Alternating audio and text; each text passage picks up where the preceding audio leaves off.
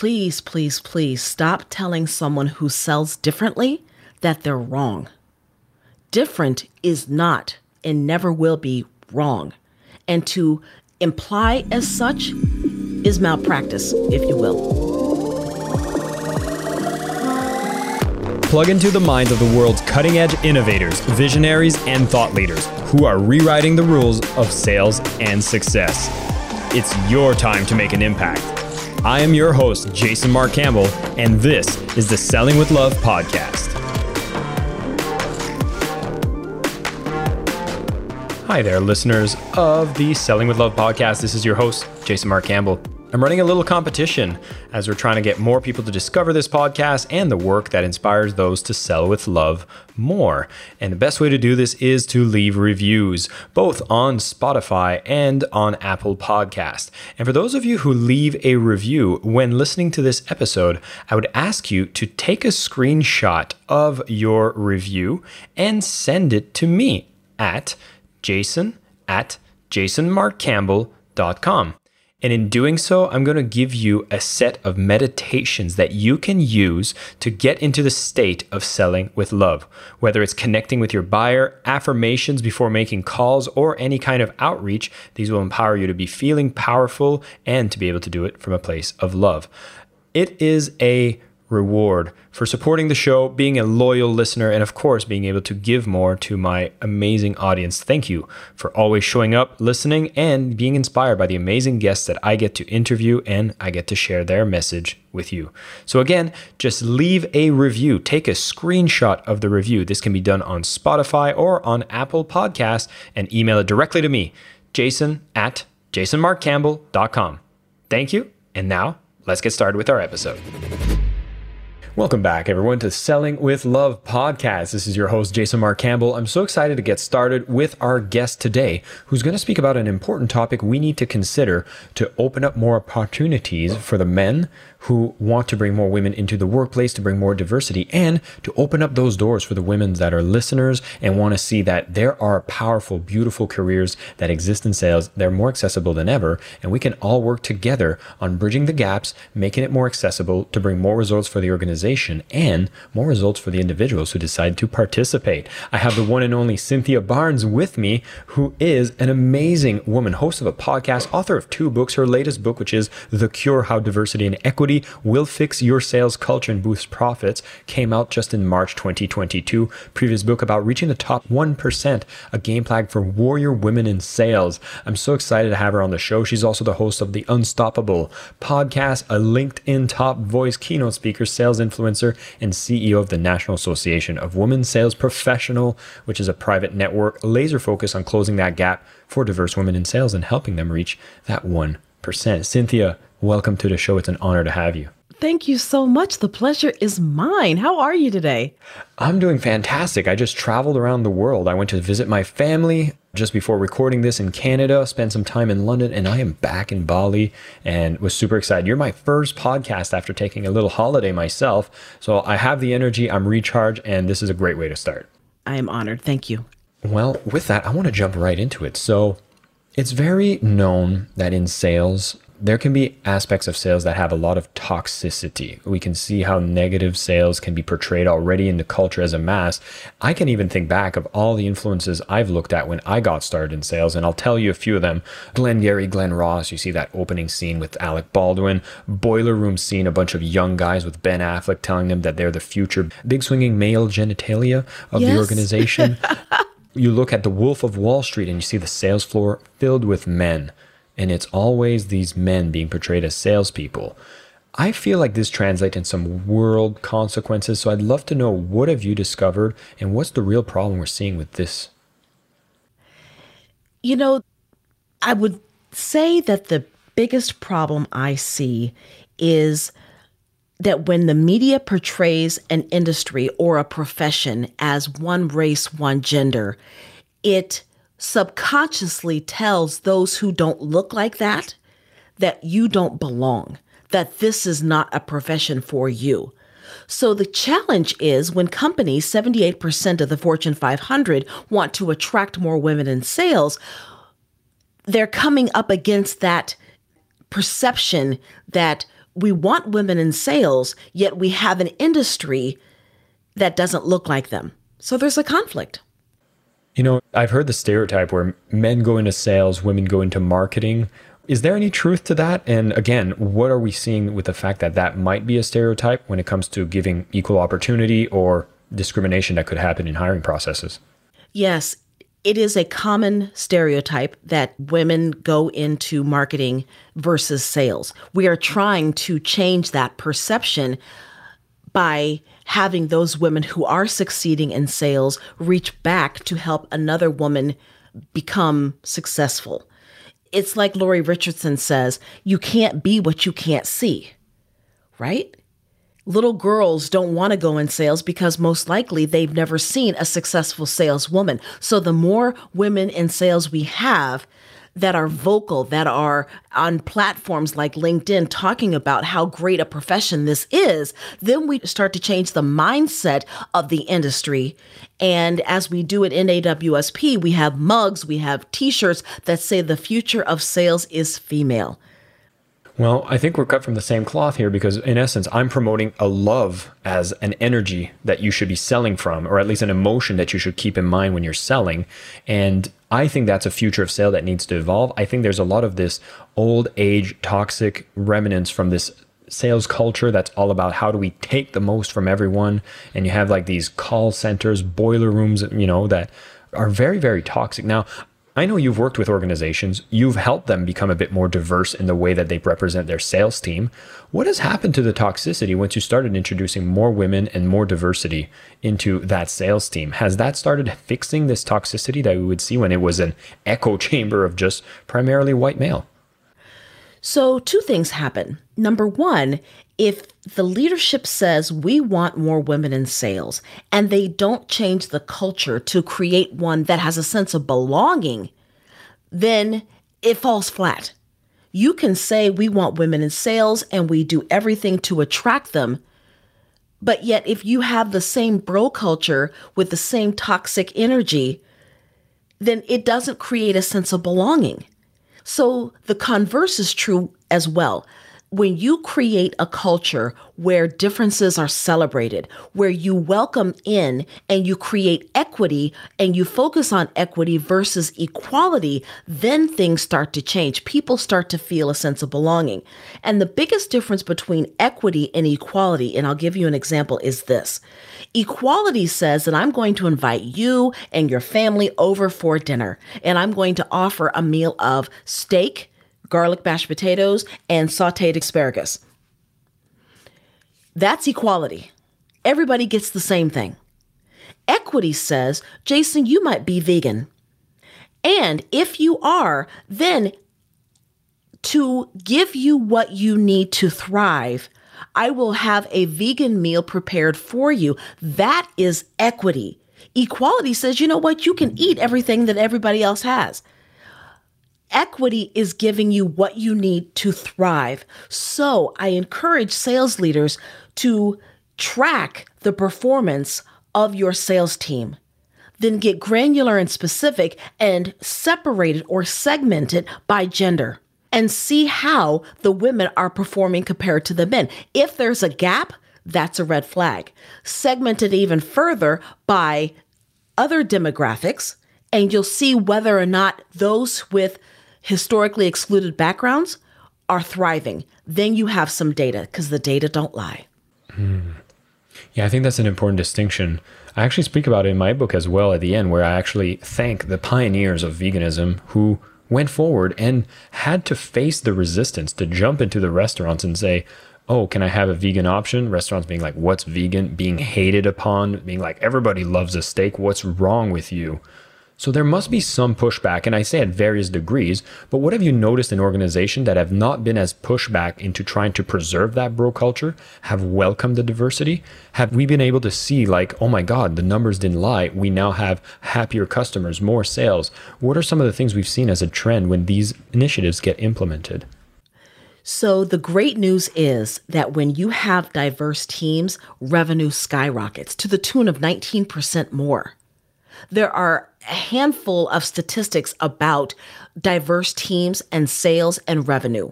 And those companies who have focused on that push are actually making changes because they want the revenue.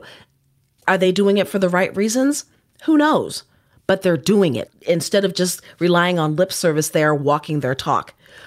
On the other hand, there are companies whose culture does not support an integration of women in sales. And I know this because I go and I speak to the co ed sales teams and I hear things like, if we hire more women in sales, what happens to my job? Which your job is secure regardless of whom they hire, as long as you're performing.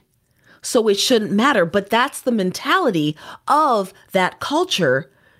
And no one at that organization has stopped to say, you know what, that's the wrong mindset. Why don't we reframe that for a mindset that's a little fresher to welcome everyone? Hmm. It seems like a very old school mentality. And I don't know. I'm in my mid 30s, so I feel like I'm in between the old fort and the new generation. And it seems to me the new generation are a lot more inclusive and open. Yes. And it seems like we have a few people that need to retire earlier than later. Um, but that might be a consequence of every generation. I haven't experienced the full spectrum yet, but it seems like the trends are moving the right way. The indicators are showing that this is a positive effect as well, which begs the question, you know, when we look into, let's say, the example that you gave, which is like, okay, now we know we have parameters, we can serve a vegan option, then we become more equitable. What would be some of the things a sales leader should be looking to do to be more equitable, to include more gender diversity and racial diversity or cultural diversity? That's a tough question. I can give you statistics and I can talk about best practices. The number one thing a sales leader can do is to develop the relationship with their current staff and ask them, what do you think needs to change on our team to become more inclusive? And they will tell you. They will tell you. Ask them, how do we go about attracting a more diverse population to our sales team? What needs to change? How is it that I, as a leader, can be more inclusive for you and for others. Because once you have your team on board and they feel a sense of belonging and that inclusivity, they will become your evangelizers and they will say, I work for Tom and Tom's team is diverse. Sally, come join us. Yeah, we're dealing also with the great resignation, and now everybody's looking for top talent. And I don't know about what you've seen, but I rarely see a sales organization reducing their number of hires because that's always helping the company grow. The more quality people you bring in, the more you get to grow the organization, make more sales. So this seems already like a very obvious way to find new sources of amazing talent that are eager to learn, excited to be a part of it. And you know, with that, you mentioned and you know, even I made reference to all of the examples I gave you in sales were the white men, right? So do you currently have, aside from yourself and the efforts that you've been doing, which is fantastic for anybody who wants to get different perspectives and to be able to follow Cynthia on LinkedIn? Definitely will have a link to the show notes. But I wanted to ask you, for you getting into sales, who were the role models that inspired you? Were there people that others we should be looking into? And I have one salesperson in the back of my mind. I want to see if you're going to name them. Okay. When I was coming up in sales, I taught myself how to sell. So I was listening to, and I'm going to date myself here, but audio cassettes to and from work. I was reading books, I was going to conferences, and all of that information was fabulous because I didn't have anything to compare it to. So I got to the top 1% using traditional sales approaches, and I had to change the scripting to make it authentically me. And I thought, how many other women have to change the script written by a man so that it sounds genuine coming from a woman because society is not ready for women to say some of the things that come out of a man's mouth. That's just period point blank. So, the greatest role model I had in sales was my grandmother. And she worked at Sears in Canada, Saint John, New Brunswick. And yes, she also sold Sarah Coventry as a side hustle, what we call a side hustle now. And she was always selling. But she did it in a way that shaped how I sell now. And it's more of an attract so that you don't have to attack. It's more of influencing decision makers to say yes, having something so valuable, being someone so valuable that you automatically position yourself as someone they want to exchange services with. Well, that's some sound advice and a great role model as well. So I love this, and I'm going to have a follow up question, but I'll make you the reveal of whenever I do talks and I think of people to mention who are their biggest role models, and I often take away the label of sales because there's a lot of negativity around sales, and I get people, let's take away the sales label and who are the biggest people that inspire you. And the one that I often make mention of, pretty much like clockwork, is Oprah Winfrey. I think she's one of the greatest salespeople. And I ask people, is Oprah a salesperson? And you start digging, going like, oh my God, yes, she's a master of influence, persuasion. She extracts stories from people. That's a sales process too. So I definitely want to make a mention of this. And where I wanted to segue, this will be an interesting one because oftentimes when initiatives around diversity and inclusion come up, first off, I just have to acknowledge that I can't empathize the frustration and the annoyance that must come from having to modify the teachings because they're given by a white man, supposed to be replicated by a white man. That's not a difficulty that I need to face. And I just want to say, like, I can just imagine how frustrating and annoying it must be because, you know, you're trying to be as efficient as possible. Now you have to go through this extra step. But it begs a question because oftentimes when these initiatives are being brought up, complaining men like me, maybe, I hope I'm not one of them, will say, oh, what, we're supposed to throw away all the old knowledge? What would be your response to that? Because you've gotten some value from these previous tapes. Are we supposed to just throw the baby with the bathwater, or should we have some discernment on what we choose for education? The great thing about this is there's so much out there, you don't have to choose. This is not an or economy, it's an and economy.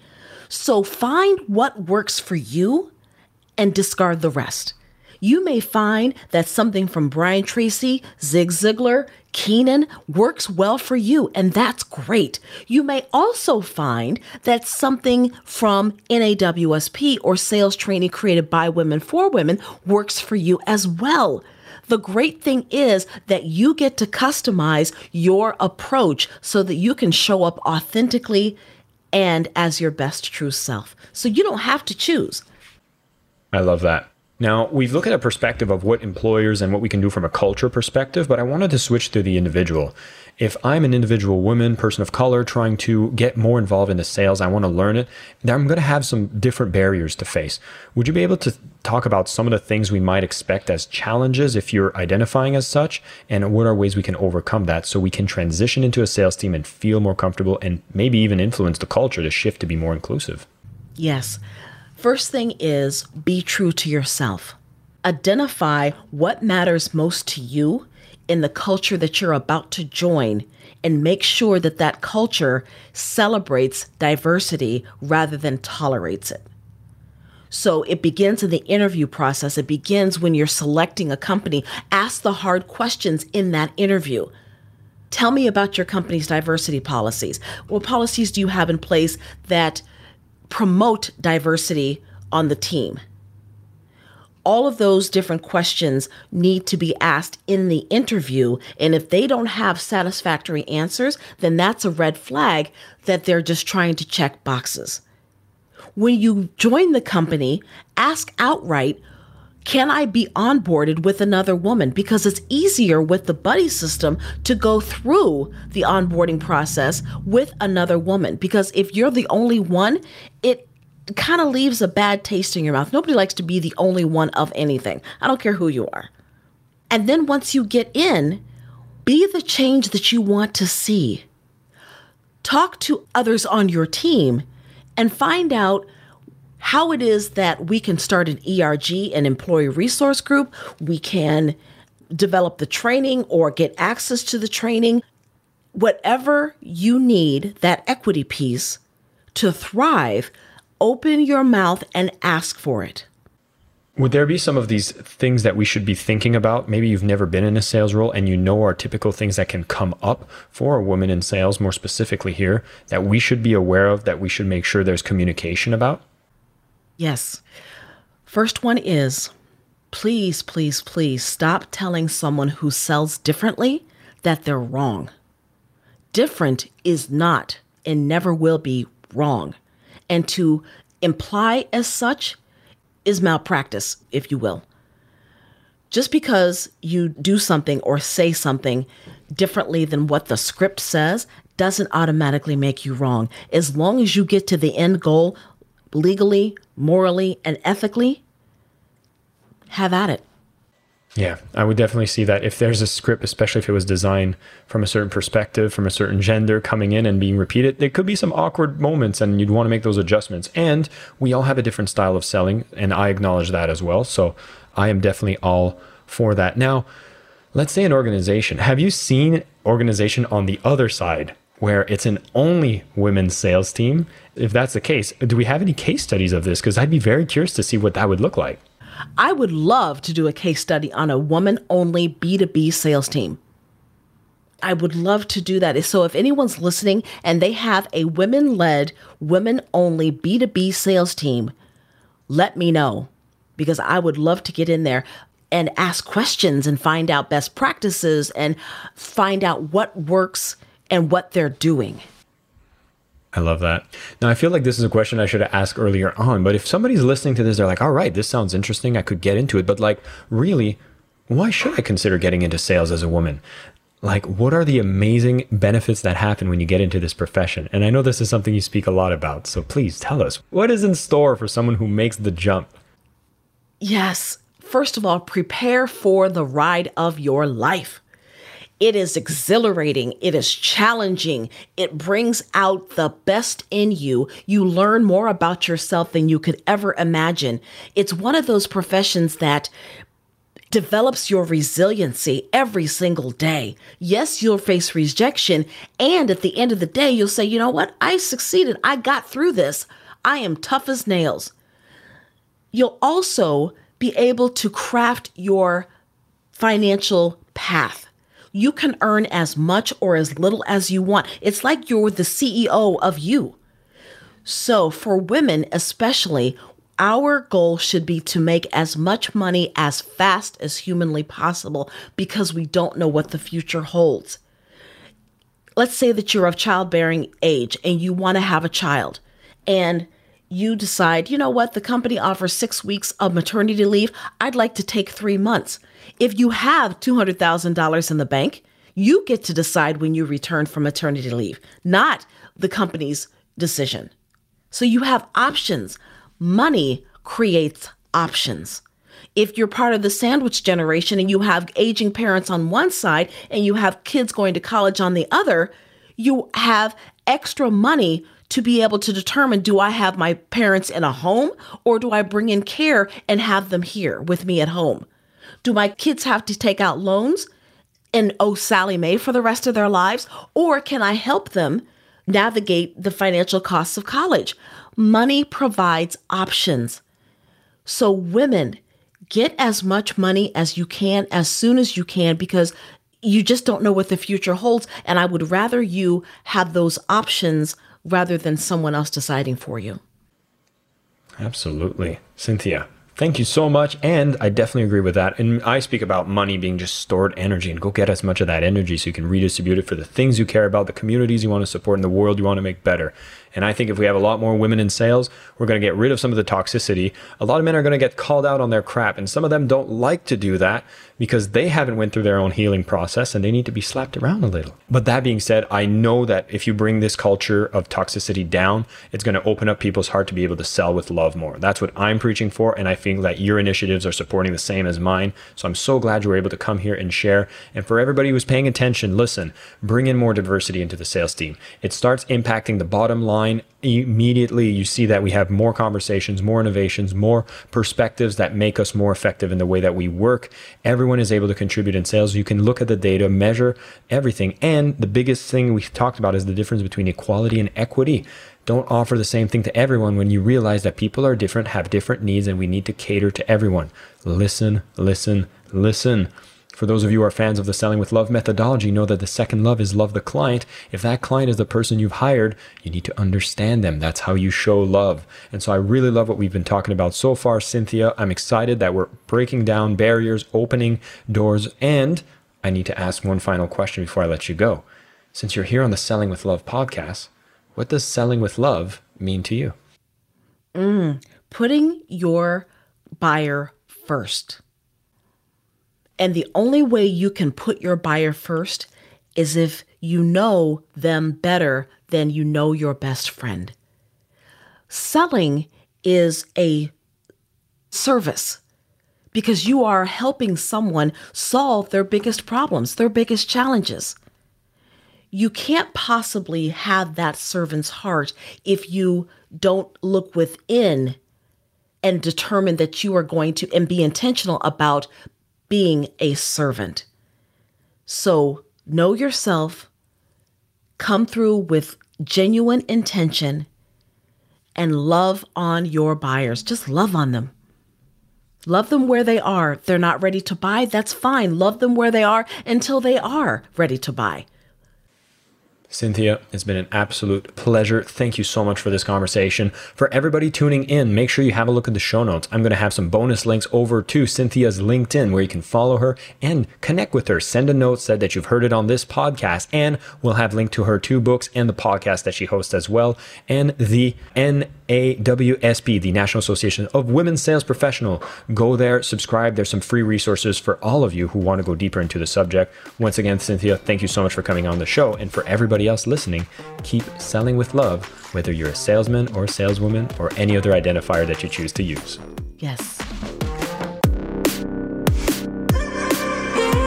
I am your host, Jason Mark Campbell, and this is the Selling with Love podcast.